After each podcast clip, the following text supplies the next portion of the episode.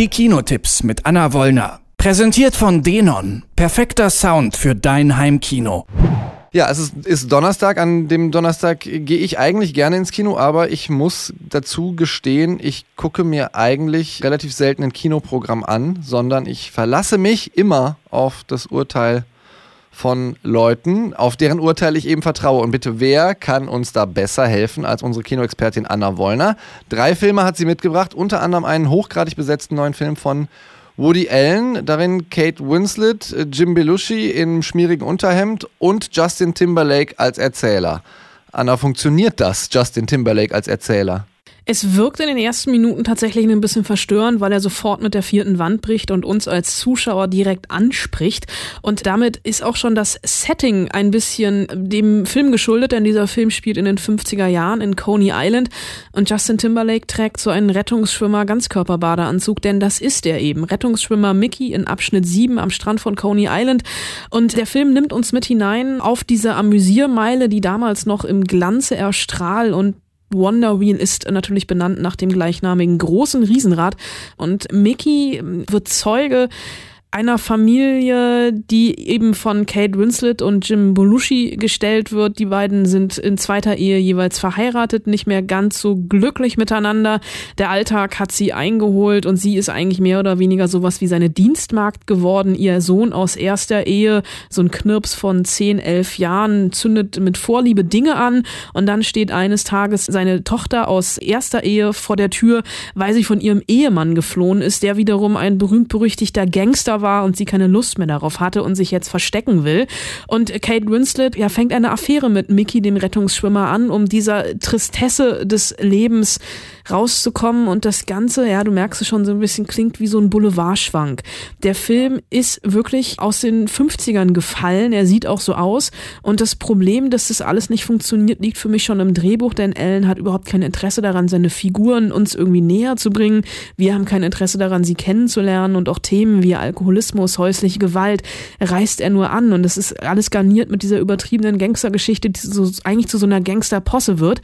Die Bilder sind bunt, so ein bisschen überbelichtet und in romantische Farben getaucht, aber es wirkt halt wirklich alles so, als hätte Woody Allen diesen Film schon vor 50 Jahren drehen können. Und ich habe das Gefühl, ich meine, der macht eh immer einen guten Film, einen schlechten, aber bei dieser ganzen Diskussion, die wir auch gerade haben mit MeToo etc., fühlt sich dieser Film einfach doch sehr, sehr merkwürdig an und war für mich ja nicht mehr als ein billiges Bühnenstück mit Starbesetzung, so dass dieser Film sich bei mir einreiht.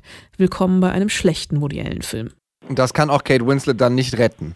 Nee, sie gibt sich Mühe, aber das funktioniert alles nicht. Dieser ganze Film funktioniert von vorne bis hinten nicht, weil er wirklich wirkt wie so ein ganz, ganz billiges Boulevardtheaterstück und dann gehe ich doch lieber wirklich ins Boulevardtheater und gucke mir das an und muss jetzt nicht in diesem Fall ins Kino gehen, um mir schon wieder einen Woody Allen anzugucken. Du hast es ja eben schon mal kurz angesprochen, das wäre tatsächlich auch noch eine Frage, die mich interessiert. Woody Allen ist ja so ein bisschen der Gorilla im Raum, den keiner sieht, weil die, die ganzen MeToo-Hashtags gezählt werden.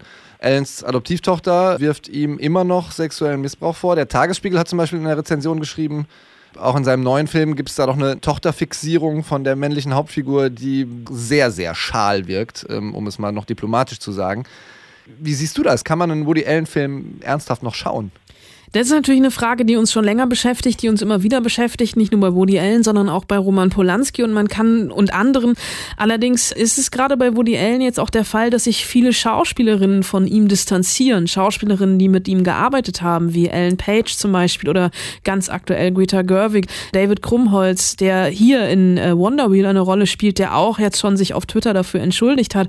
Es sind also immer mehr Schauspieler, die Abstand von ihm nehmen. Das Ganze mag dann gar nicht dazu passen, dass andere Schauspieler immer wieder schwärmen, wie toll es ist, mit Woody Allen zusammenzuarbeiten. Und diese Misogonie von Woody Allen, die ist schon vorhanden. Deswegen ist es im Moment sowieso schwierig, einen Woody Allen-Film zu gucken.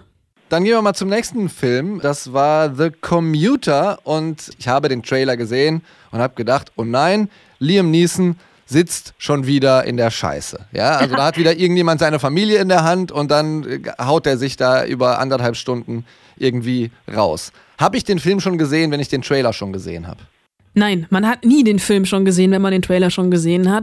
Es ist aber in der Tat mittlerweile ja ein eigenes Genre geworden, das Liam Neeson-Genre, was beschreibt, Liam Neeson spielt Liam Neeson in einem Liam Neeson-Film und er hat ja tatsächlich geschafft, mit Anfang 60 oder mit Ende 50 nochmal so eine zweite Karriere als Action-Schauspieler hinzulegen und die Filme sind in Anführungsstrichen relativ austauschbar. Hier in The Commuter hat er einfach das Gefährt gewechselt, denn er sitzt nicht in einem Flugzeug, sondern in einem Zug. Um genau zu sein, fährt er von Manhattan in seinen Vorort zurück, an dem Tag, an dem er gefeuert wurde, die Hypothek fürs Haus fällig ist und sein Sohn sich dazu entschlossen hat, aufs teurere College zu gehen. Und er bekommt im Zug das unmoralische Angebot. Er bekommt 100.000 Dollar, wenn er es schafft, bis zur Endstation in Cold Spring jemanden zu finden, der Pryn heißt und der eine Tasche dabei hat. Und das ist so ein bisschen eher so ein klassischer Who Done It oder vielmehr Who Is It Film. Natürlich angelehnt an der Fremde im Zug von Hitchcock, weil der Film zu, ich würde fast sagen, 90 Prozent wirklich im Zug spielt. Und wir sehen einfach dabei zu, wie er aussortiert von diesen 500 Mitreisenden, versucht, die richtige Person zu finden und irgendwann dann auch noch feststellen muss, dass nicht nur sein eigenes Leben auf dem Spiel steht und das Leben der Zugpassagiere, sondern natürlich auch noch das seiner Familie. Und es ist, es muss man auch ähm, lassen, die mittlerweile vierte Zusammenarbeit von Regisseur Jaume Collet Serrat und ihm. Und sie nutzen das hier wirklich schon aus. Also die Location im Zug greifbar zu machen, die Enge der Abteile und dieses ständige Hin und Her zwischen den Waggons, gepaart mit dieser Action und natürlich dem Countdown Endstation, denn der Film ist auch in Echtzeit erzählt. Das einzige Problem ist, und das ist aber immer bei diesen Liam Neeson Filmen, dass natürlich unterwegs irgendwann die Logik ausgestiegen ist. Aber das finde ich gar nicht schlimm, weil diese Filme trotzdem unterhalten. Und wenn es heute noch irgendwie so ein bisschen diese Tradition des B-Movies gäbe, da wäre Liam Neeson, glaube ich, der König der B-Movies und Jean Collet Serra sein Kronprinz, denn die beiden schaffen es tatsächlich immer wieder unterhaltsame Filme zu machen. Und ganz ehrlich, ich hatte in The Commuter auch sehr, sehr viel Spaß. Das wäre jetzt äh, auch eine Frage gewesen. Also wenn man sich darauf einlässt, dann funktioniert's, ja? Ja, natürlich, man darf das mit der Logik nicht so genau nehmen und die Auflösung am Ende ist schon so ein bisschen, ja, man hat's kommen sehen, dann aber wieder auch nicht. Aber der Weg dahin ist für mich hier tatsächlich das Ziel. Und da finde ich es auch ganz spannend, wie der Regisseur es beherrscht, einfach visuell zu erzählen und auch ganz viel über Amerika zu erzählen und den Zustand des Landes. Denn je weiter er sich aus der Stadt entfernt, desto weniger Leute sitzen natürlich im Zug. Auf der einen Seite, weil sie ausgestiegen sind, auf der anderen Seite, weil sie von irgendjemandem umgebracht worden sind. Aber es ist halt einfach auch so ein Querschnitt durch die Gesellschaft. Und das ist, wird in Wunder wunderbaren kleinen Szenen gezeigt, in dem Liam Neeson sich zum Beispiel bei einem Goldman Sachs Mitarbeiter dafür bedankt, dass er und viele andere Amerikaner seinen Job, seine Hypothek und sein ganzes Geld losgeworden sind.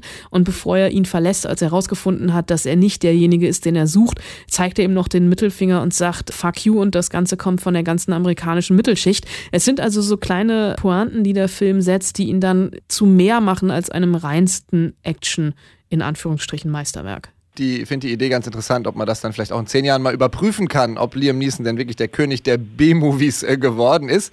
Wir gehen auf jeden Fall noch zu einem weiteren, sagen wir mal, Genre, das eher aus so einer Subkultur kommt, nämlich ein Anime-Film, den du noch dabei hast. Der heißt Your Name und ist keine klassische Body-Switch-Komödie, aber geht trotzdem um Körpertausch im Traum. Es geht um Körpertausch im Traum. Es ist eine Liebesgeschichte zwischen einem Jungen und einem Mädchen, die sich nicht kennen, die in unterschiedlichen Lebenswelten aufwachsen. Sie lebt irgendwo in der Provinz auf dem Dorf und muss die alten Traditionen ihrer Ahnen lernen. Ihr Vater ist der Bürgermeister. Also sie wird da wirklich in ein Leben reingedrückt, was sie gar nicht haben möchte. Und auf der anderen Seite gibt es ihn. Er wohnt in Tokio, kellnert in einem italienischen Restaurant und durch ihre Sehnsucht nach einem besseren Leben ähm, nähert sich aus dem, was jeweils der andere hat. Und das erkennen sie im Traum, in dem sie sich immer wieder begegnen begegnen und morgens aufwachen und sich getroffen haben, die Erlebnisse dann irgendwann festhalten und miteinander teilen über WhatsApp und soziale Medien etc. Und das klingt jetzt erstmal, ja, hatten wir gerade erst in Jumanji auf eine ganz andere Art und Weise, aber hier steckt wirklich noch viel, viel mehr dahinter.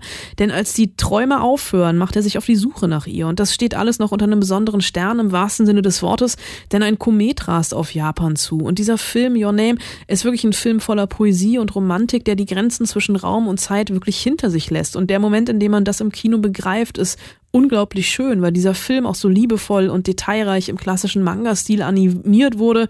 So sehr übrigens auch ähm, die Geschichte eine Aktualität hat, eine Universalität, dass Star Wars-Regisseur J.J. Abrams den Film jetzt sogar als Live-Action-Remake mit echten Schauspielern neu inszenieren will, zumindest als Produzent.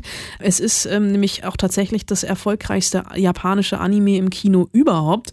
Und man muss sich auch beeilen, denn der Film läuft bei uns nur heute am Donnerstag im Kino und dann am Sonntag nochmal mal. Also wirklich nur an zwei Tagen, aber für mich ist es wirklich ein Film, ein absolutes Manga-Meisterwerk, was man auf keinen Fall verpassen sollte. Also insofern, wenn man am Wochenende ins Kino gehen will, unbedingt in Your Name, weil den Film auf der großen Leinwand zu gucken, ist dann nochmal was ganz anderes als auf DVD oder zu Hause im Stream.